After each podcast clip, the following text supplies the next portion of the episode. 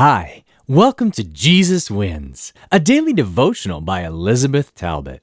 This whole month of January, we will be exploring the topic of accepting His love. January 24, His reinstatement. Simon, son of John, do you love me? He said to him, Yes, Lord, you know that I love you. He said to him, Shepherd my sheep. John 21, verse 16.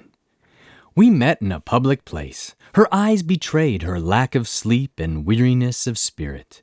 She had hit bottom in a downward spiral of substance abuse, feeling helpless and hopeless.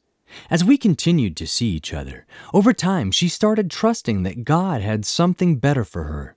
Several months later, she was offered a position as a university professor. Her strength and confidence were renewed, her spirit flamboyant, and her faith in God fully restored. She became a bright arrow, pointing to a graceful God. So, is there ministry after failure? Can God use us for His glory after a serious misstep? I am so glad you asked. After the resurrection, Jesus appeared to his disciples a third time by the Sea of Galilee and prepared a breakfast for them.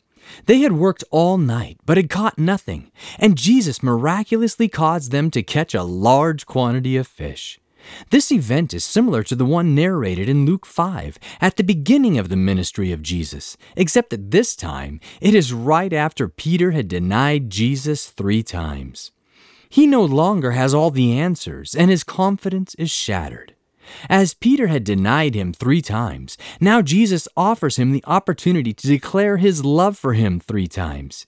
Peter humbly responds thrice You know that I love you. John 21, verses 15 to 17. Jesus reinstates Peter's original calling and bids him, Tend my sheep. Those of us who have tasted Jesus' extraordinary forgiveness in our own lives are called to proclaim his grace boldly. I waited patiently for the Lord, and he inclined to me and heard my cry. He brought me up out of the pit of destruction, out of the miry clay. And he set my feet upon a rock, making my footsteps firm. He put a new song in my mouth, a song of praise to our God. Psalm 40, verses 1 to 3. Amen. Today's podcast was excerpted from the book Jesus Wins, published by Pacific Press Publishing Association. If you would like to purchase your own printed copy, you can do so by calling 1 800 765 6955 or by going to AdventistBookCenter.com or Jesus101.tv. From all of us at Jesus 101, thanks for listening, and remember, Jesus wins!